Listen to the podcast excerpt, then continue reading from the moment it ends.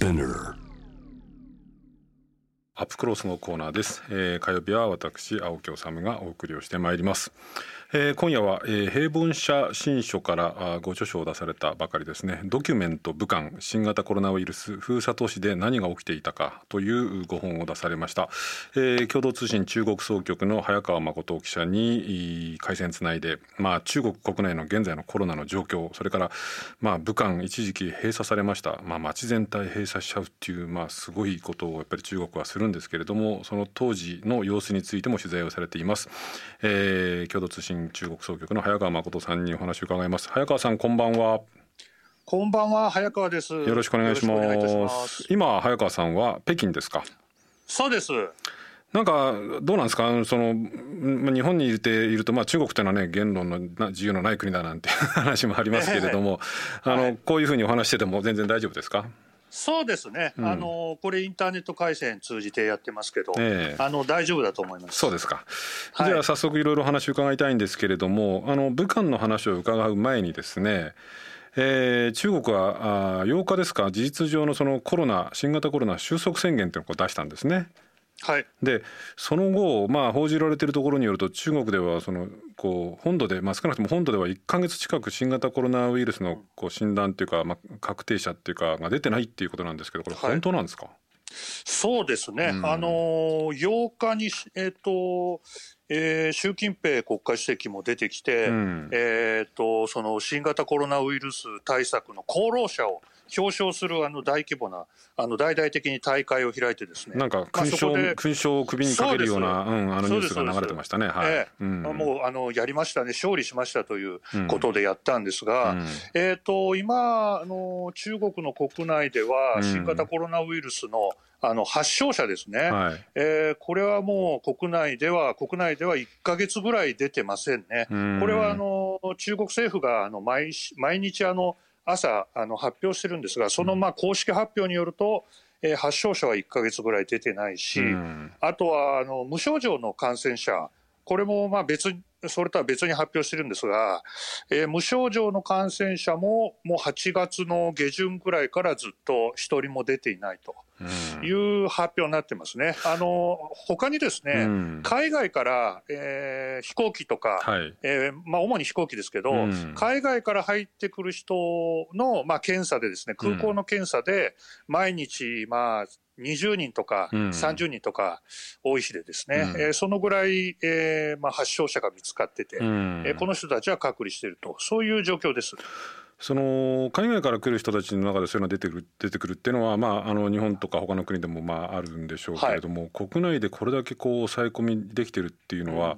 まあ、これその公式の発表ってことなんですけど、まあ、これ信じられるというかまあさすがの今の中国だとこれ隠すってことはなかなかできないと思うんですけれども、うん。どうなんでしょうかね。そうですね、うん。あのーまあ、感染が拡大した1月だとか、本当に最初の頃はですね、うん。まあ、大混乱だったんで、うん。えー政府の発表もこれちょっと信じられないなっていうところはあったんですが、はい。今はもうさすがに落ち着いてますんで、うん。えー本当にもうおそらく国内では、えほぼ抑え込んでるっていう、まあ、私がこっち住んでる感覚からしてもですねだいぶまあ落ち着いた基本的にはもう落ち着いたなっていう感じがあります。そこであのリスナーの方からえーメールいただいてるんですけどね。あの質問なんですけれども、早川さんに。これラジオネームグリーンアースさんという方なんですが武漢を含め中国の都市の映像をテレビなどで見るとマスクなし飲食店やイベントスペースも盛況でコロナウイルスなどなかったかのような生活に見えてきます。日本の報道では伝えきれていない現地の実情を知りたいのですが、はい。本当に元通りの生活ができているとするならば、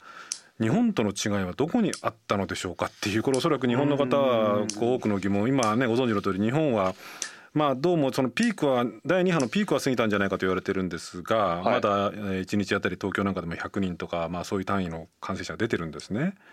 これ中国はなぜここまでこう抑え込みに成功したっていうふうに捉えるべきですか？うんそうですね、あのやっぱりあの基本的に中国はうん国内では発症者ゼロにしようということを目指してて、うん。えーそのために、えーかなり強権的な、まあ、強制的な措置をうん。だいぶ打ってきました。はい。まあ、例えばその、えー外まあ、武漢なんか一番厳しかったですけど、うん。もう家から出られないとかですね、うん。まあ、やっぱり2ヶ月ぐらい家から一歩も出なかったっていう人いっぱいいますし、えーそういうまあ外出制限、えーものすごく厳しくした。うん。で移動ももちろんできない、はい。えーそういうまあやっぱり日本ではちょっとできないような強制的な措置ですよね、お店の営業なんかももう全部強制的に、えー閉店というか休業ですね、うん。えーしましたし、交通求めてといううことをまあ強制的にやった、それとあとはもうあの監視ですよね。うんあのスマートフォンなんかを使った監視なんかがやっぱり日本と比べて相当きっちりやってますんで、うんそういうことで抑え込んだということだと思います。あと日本との違いで言うとですね武漢なんかは一時期あのこう検査をねこうその武漢の市民ほぼ全員に検査をやったなんていう、えその検査体制が日本とは桁違いっていうような報道もあったんですけど、この辺りはどうですか？そのそちらに行く実感は。そうですね、うん。あの PCR 検査は、えー武漢では、えー市民全員にやったっていうふうに言われてまして、はい。えー、1000 1100万人とかですね、うん。えーそのぐらいの規模で全員の PCR 検査やって、うん。えーとにかくそれで陽性の人をあぶり出すとうん。いうやり方してました。うん。で私が住んでる北京でも、えー6月にですね、はい。まあ、第2波みたいな形で、えー6月に結構感染者が出たんですけど、うん。その時もですね結構あの PCR 検査市内でやってまして、うん。えーその感染がまあ広がった地域の人たちは、まあ、ほぼ強制的に受けてくださいっていう感じでうん。やってまして、うん。えー相当、北京でもだからその時は1000万人規模で PCR 検査やってますよね、1000万。半月ぐらいで。はあ。うん。半月で1000万ですか。そうですね、うんものすごい勢いでやってますよね。で僕ら、えー例えば、えーと、感染落ち着いてから6月、7月ぐらいから、うん。北京の外にも、まあ、出張で行くようになってるんですが、うん。えーその時は、えーもう出張、北京の市から出る際は、必ず PCR 検査を受けて、陰性の証明書もらってから出てくださいという感じでやってまして、もう家の近所でですね、あちこちで PCR の検査検査所が、まあまあ、駐車場とかですね、うんそういうところでまあ仮設の検査所がもういっぱいあって、スマートフォンでまあ当日予約してですね、でパッと行っても10分ぐらいで検査してもらって、えーで証明書がまあ翌日とかに出るという感じでもかなり手頃な感じですよね。えつまりじゃあ、まあ、早川さんにせよあるいは北京の一般市民にせよ、えその検査を受けたいというふうに思えば、基本的には、その受けられると。えそうです。で受けて、はい。えーそのも,、まあ、もしじゃあ陽性だってことになれば隔離すればいいし、病院。そうですね。病院に行けばいいし、そうじゃなかったら、ええ。まあ、その社会活動を続ければいいってこういうことができてるってことなんですね。そうですね。もう受けたい人は全員受けられるようにするというふうに、まあ、政府の方針でやってます。つまりやっぱりその、まあ、是非はいろいろあるんでしょうけれどもある種の中国らしいっていうか強権と監視と、一方で徹底した検査っていうものでかなり抑え込んだと。そうですね。で、はい、そうなってくるとね例えば日本なんかではそのこう例えば今先ほど早川さんおっしゃったみたいにお店をこう休業させようとかねえーいうことになってくるとじゃあ保証をどうするんだとかその日はい。々の生活をどうするんだっていう話がもう必ずセットになってついてくるわけですね。うん。でまあ、うん。そのなかなかこう財政状況も厳しい中で出せないとか出せ出すんだっていう話もあるんですけれどもええ。中国の場合っていうのはその店を休業せよというふうに強権で命じた場合のその保証だったりとか、あるいはこのそのこう従業員だったりとか店主だったりとかの生活の問題っていうのはどういうふうに対応してるんですか？はい、これはですね、うん。あのまあ、地方によって違うんですが、かなりそういう、まあ、保障措置っていうのは地方政府に任されてるんで、うん。えーまあ、場所によって違うんですけど、基本的に、えっと、その、えー休業した場合ですね、うん。まあ、例えば飲食店なんかだと、全く収入なくなりますんで、うん。えー家賃、賃料が払えませんよね。はい。でそういうところは、えー2ヶ月とか3ヶ月分ぐらい、うん。えー賃料をもうお免除すると、払わなくていいと、うん。家賃払わなくていいですと、うん。でその代わり、えーその例えばそのビルの大家が、まあ、国有企業の場合はですね、うん。もう完全に国有企業が負担する、なるほど。うん、とかですね、うん。まあ、結構、都会だと国有企業所有のビルっていうのが相当多いんで、うん。これでかなり大規模に、えっとまあ、家賃の減免みたいな感じ免除みたいな感じで、うん。助かったところが多いって言われてます。うん。それとあとはまあ個別に、えー、と休業中のその、えー賃金のまあ一部ですけど全部ではないですけど、うん。えー保証ですとか、えーそれとあとまあ税金のお減免ですよね。えええええー税金はとりあえず払わなくていいですと、うん。2か月分、3か月分、そういう、まあ、細かい措置がいろいろ打たれてまして、うん。えーまあかんまあ、もちろんあの人によってはちょっと不満だっていう人はもちろんいっぱいいるんですけど、うんえーかなりそういう保証措置をやってですね不満を抑え込んでるっていう感じがしますね。っていうことはその中国らしい、そのまあ、日本ではおそらくできないしやるべきかどうかはい疑問のあるような、まあ、強権的な措置あるいは強制的な措置あるいはそのこう市民監視みたいなものっていうのをそのもうあるにせよ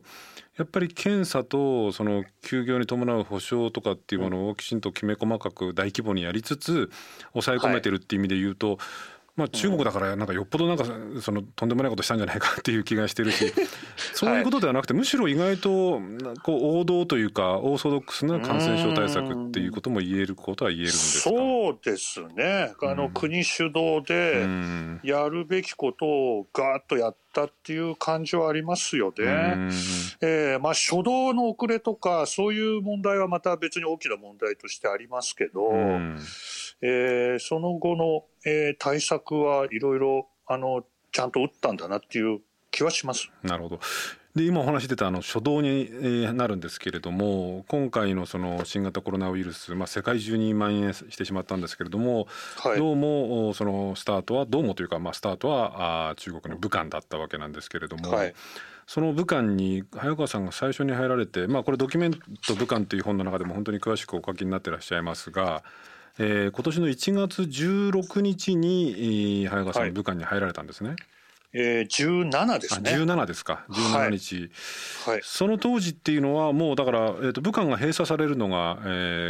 ーと23日ですね。23日だからもう閉鎖の直前くらいってことですよね、そうですね。えーどんな様子だったんですか？えーっとその時はですね、うん。私日帰りで行ったんですけど、はい。あの当然もうあの日本にも、えー日本でも1月16日に初めての感染者が確認されてて、うん。えータイでも感染確認されててこれはちょっとただごとじゃないなっていう感じはあったんで、うん。えー私はあのもうちょっと泊まるのは危ないと思って日帰りで行ったんですけど、ええ。えー、と実際行ってみるとですねあの市民の皆さん全然マスクもほとんどの方してないし、うん。えーもう通常通りお店も営業してる経済活動も社会活動も全部通常通りにやってるっていう感じで、うん。えーちょっと行ってもうすぐに私驚いたっていう感じでしたね。それはどういうことなんですか？そのもうおどうもその新型コロナウイルスっていうのは相当危なくて人人感染もするようなこう状況だったのが、まあ日本なんかはちょっとねその感染がスタートあの始まるのが少し遅かったのであれですけれども、えかあの早川さんはもう相当な危機意識を持って取材に入ったのに、市民には知らされてなかったのかあるいは、ええ。そのそこまでこう危ないというか危険だということが、あ認識されてなかったのか。はい、これはですね、うん。あの一旦あの年末頃にですね、ええ。12月の30日とか31日ぐらいに、うん。えー原因不明の肺炎の患者がいっぱい出た、武漢の市内でいっぱい出たっていう情報が、うん。まあ、わーっと、まあ、ニュースも含めて、現地の報道も含めてですね、うん。わーっとこう盛り上がりまして、はい。でその時はあの武漢の人たち、すこれなんだなんだっていうことで、えー若干パニックみたいな感じになったそうなんですよね。うんうん。でその時はまあ薬局の人なんかに聞いてもものすごいマスクが売れたって言うんですよ。うん。でそれでまあ大変だこれなんだろうってそのあの市内の、えー海鮮市場ですか、はい。あそこでいっぱい患者が出たよっていうこともまあみんな知ってて、うん。これはやばいなっていう雰囲気になったそうなんですけど、うん。えーすぐにですね、まあ、年明けすぐぐらいに、えー地元の政府が、えーもう心配ないと。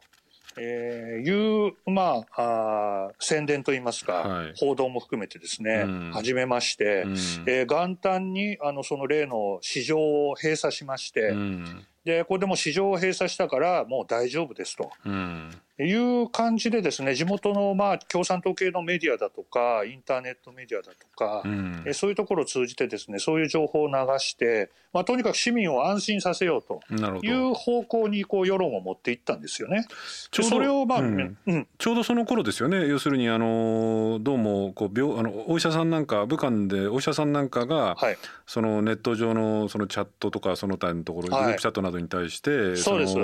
どうもこれ危ないんじゃないかというようなこう警告を発したんだけれどもこのお医者さんたちが拘束されちゃったりとかしたっていう事件があったわけですね。そうですそうです、ええ、それちょうど年末年始の頃ですよね。あのこれもしかしたら SARS の再来じゃないかっていうことで、お医者さんたちがまあグループチャットの中でえー、これは気をつけた方がいいっていうふうにやったらそれはデマを流したということに、まあ、当局なしてしまって、うん、えー、拘束したりですね。あとまあ有名なあの李文亮さんってその後あの亡くなっちゃいましたけど、はいはい。うん、まあ、その人なんかも、まあ、彼は拘束はされてないんですけど交番でまあちょっと始末書みたいなのを書かされてですね、うん、えー、だからそういう声をとにかく当局はまあ抑え込んだと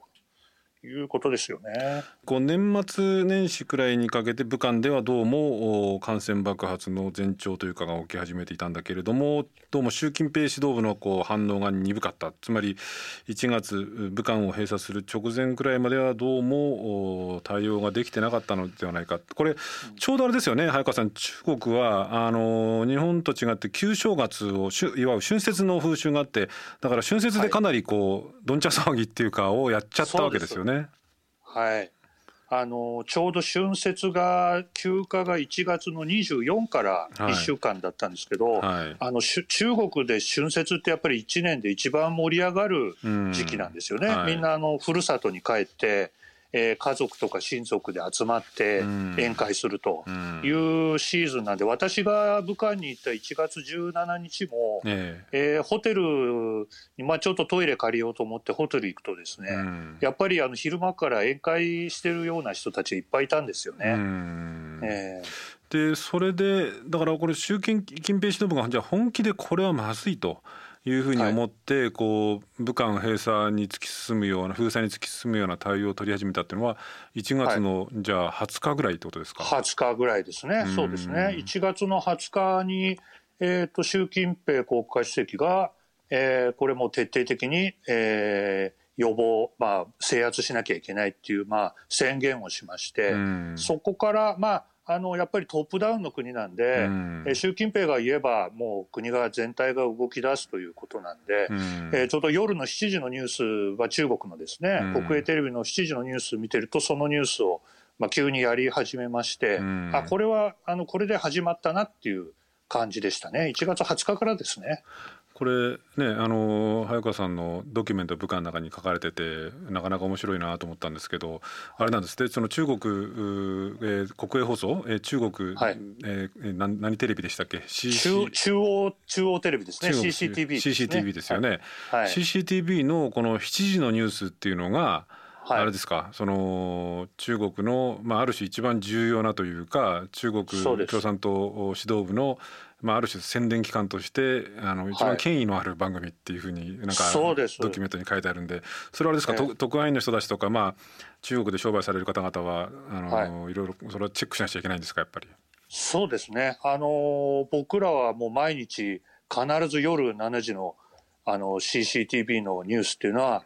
見ますね。チェックしますね。そこであの何がこう、まあ、報道されるかっていうのは、うん、基本的にはもう政府の発表という感覚で僕ら受けてますんで、うん、えー、毎日見てます。そのその CCTV の7時のニュースでその新型コロナの対策っていうのを習近平が打ち出したっていうのはこれは何日になるんですか？これが、えーと、1月20日ですね。1月20日、はい、つまりやっぱり1月どうも少なくとも1月20日に公式的に中国の習近平指導部はこのコロナ新型コロナはとんでもないことになるというふうに動き出したってことですね。そうです。そうです、あの人から人への感染があるっていうこともこの1月20日になって初めて公式に認めて、うん、それで動き始めてますね。これその家庭の話をしても、まあ、ある意味もう取り返しがつかないんですけれども、はい、その年末年始去年の終わりくらいからどうもその、ね、地元のお医者さんたちが警告を発していたっていうようなことにもっとこう機敏に対応して、えー、はい、中国習近平指導部が動いていればはい、もうちょっと抑え込めたっていう可能性はあると思い,、思いますか？そうですね、あのー、やっぱりあとせめて2週間とか1週間、2週間早ければっていう感じはしますね。あのそれはもうあの中国の人でもそういうふうに思ってる人はたくさんいて、えっ、とまあ体制内の人でもですね、えー、3週間遅かったよねっていう人もいますし、えー、あのやっぱりそこはあのもちろん表立ってはあの遅れたとは絶対に認めませんが、うん、えー、反省点があるなってことは分かってると思いますけどね。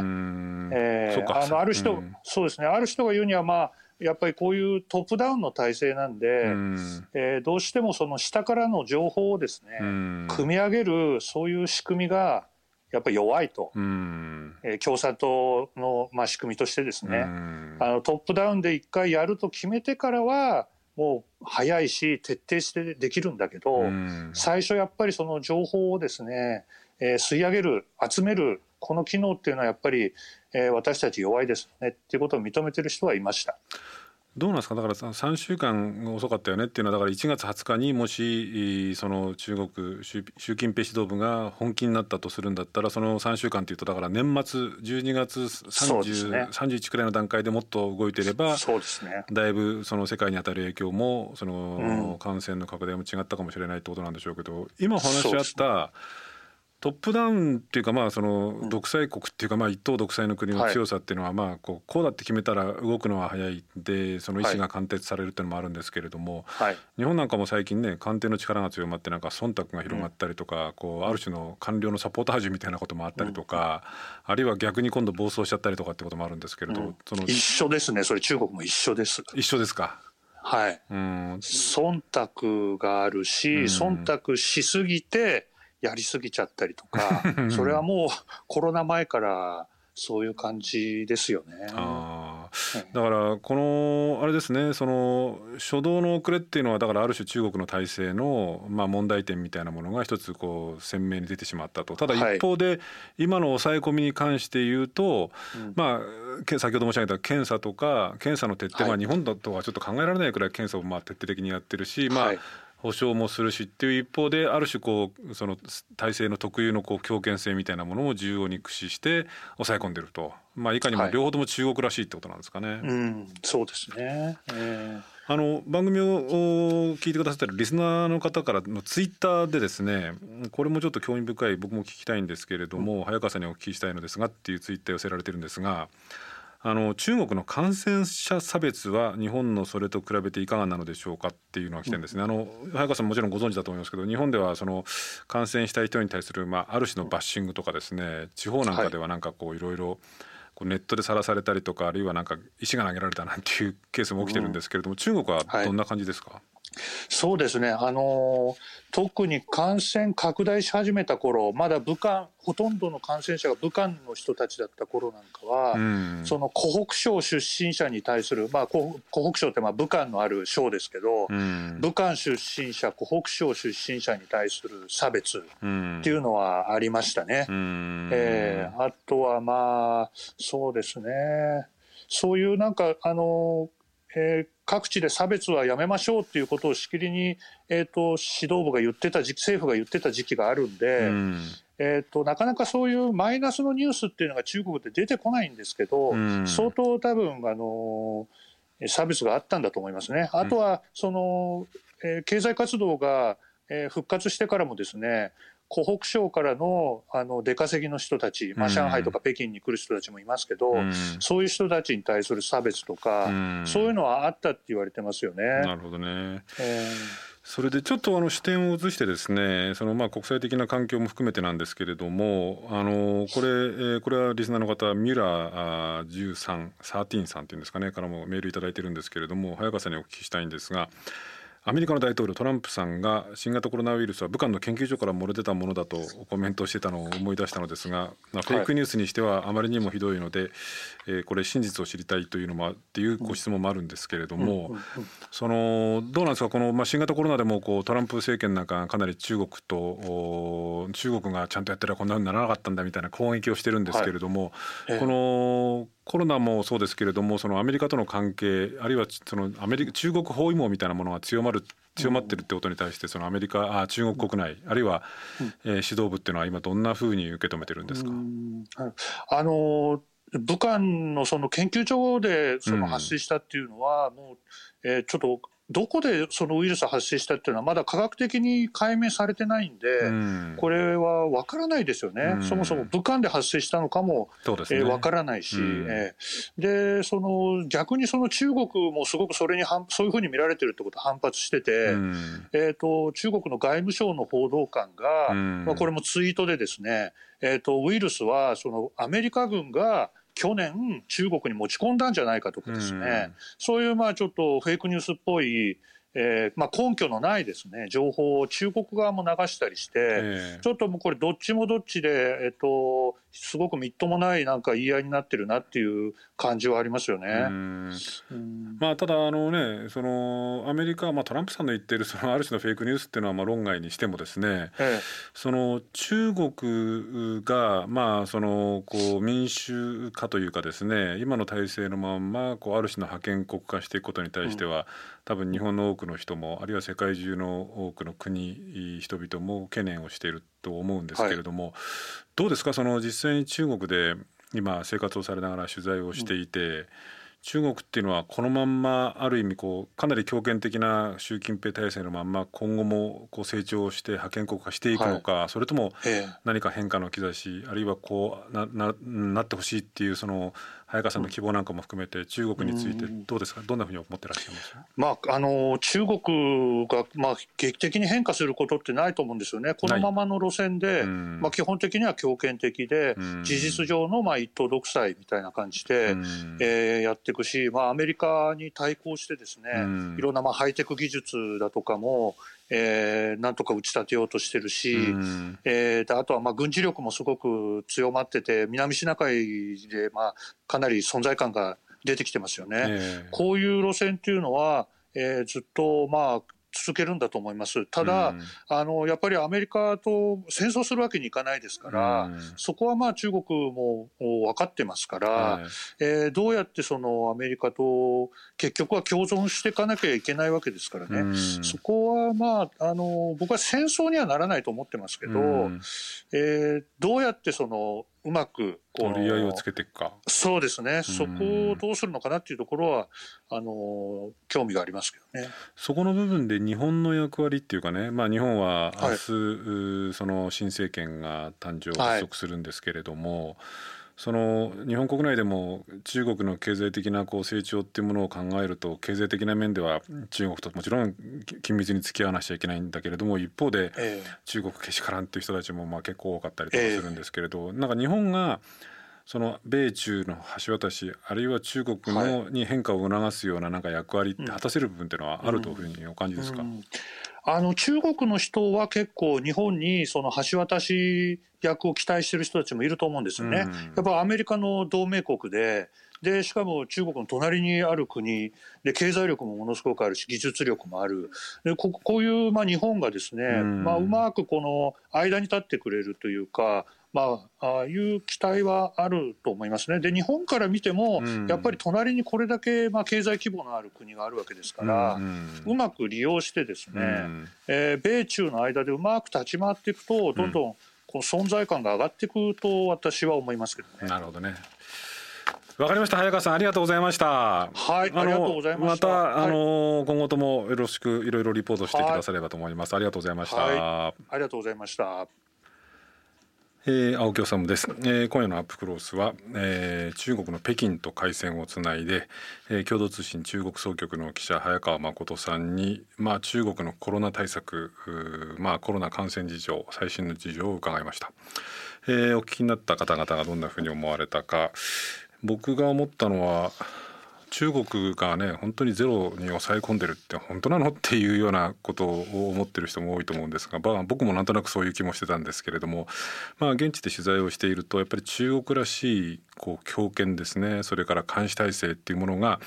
まあ、ゼロに抑え込むってことにまあ大きく寄与しているっていうのはどうもこれは間違いないんですけれどもだからそれを我々日本がこう真似するべきなのかっていうあたりは僕も疑問なんですけれども